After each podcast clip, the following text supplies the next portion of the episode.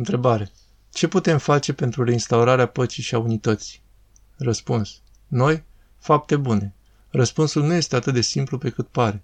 Vedem că nu mulți de pe planetă se roagă, nu mulți de pe planetă ajută refugiați din puținul lor. Întrebare.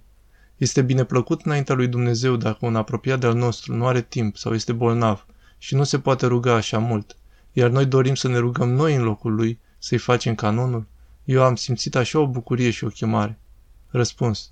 Da, desigur, numai să poți. Să nu-ți asumi o sarcină mai mare decât poți duce. Întrebare. Nu e nevoie de război și pandemii ca să-ți pierzi viața. Eu am avut un accident de circulație banal. Nu cred că m-a salvat faptul că ascultam o predică a unuia dintre preoții mei favoriți, dar în orice caz, dacă plecam din lumea asta, mintea mea era preocupată de cele sfinte în acea clipă. Oricum eu o văd ca pe favoare făcută de Domnul ca să câștig timp de pucăință și spălarea păcatelor. Răspuns. În fața morții realizăm într-adevăr ce este valoros în această lume și ce nu. Singurele lucruri de valoare sunt cele care ne pot ajuta în clipa morții. Întrebare. Ce pot să fac pentru a avea mintea adunată la rugăciune? Cum putem scăpa mai ușor de patimile în care ne-am înrăit?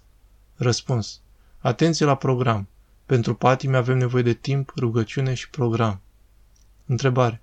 Aș putea citi anumite rugăciuni prin care aș putea primi ajutor să-mi întăresc voința? Răspuns. Mai bine spune cu cuvintele tale, cu multă dorire și durere. Întrebare.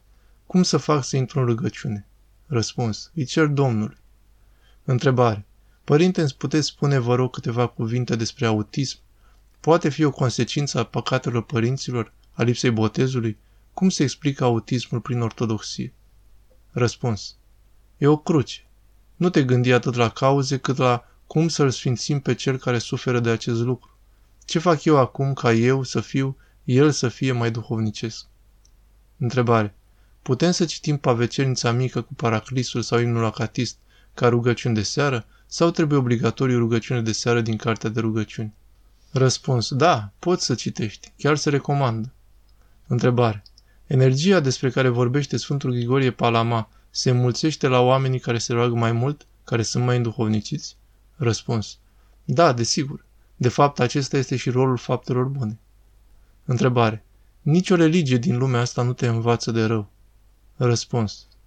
Nici o religie din lumea asta nu te învață de rău. Ar fi bine să studiezi puțin istoria religiilor, în special capitolele legate de cruciade, inchiziție, războiul de 30 de ani împotriva hugenoților, jihad și toate cele legate de terorismul și agresiunile islamice, începând de la Mohamed și Khalid ibn al-Walid până azi. În China, Japonia sunt prea multe care ar fi de menționat. La ei, artele marțiale sunt sport național care se învață, se inventează și se perfecționează în mănăstirile lor, cea mai celebră fiind Shaolin, care este focarul celui mai faimos răspândit stil de Kung Fu, Wushu. Eu zic cu smerenie să nu facem afirmații copilăroase, fără nicio documentație. Întrebare. De ce unele picturi pantocrator din turla bisericii conțineau simbolurile zodiacului? Am văzut acest lucru în unele biserici foarte vechi. Răspuns. Da, erau semne de vânt și apă, adică erau folosite pentru prognoza meteo. După aceea au căpătat semnificația malefică de azi. Întrebare.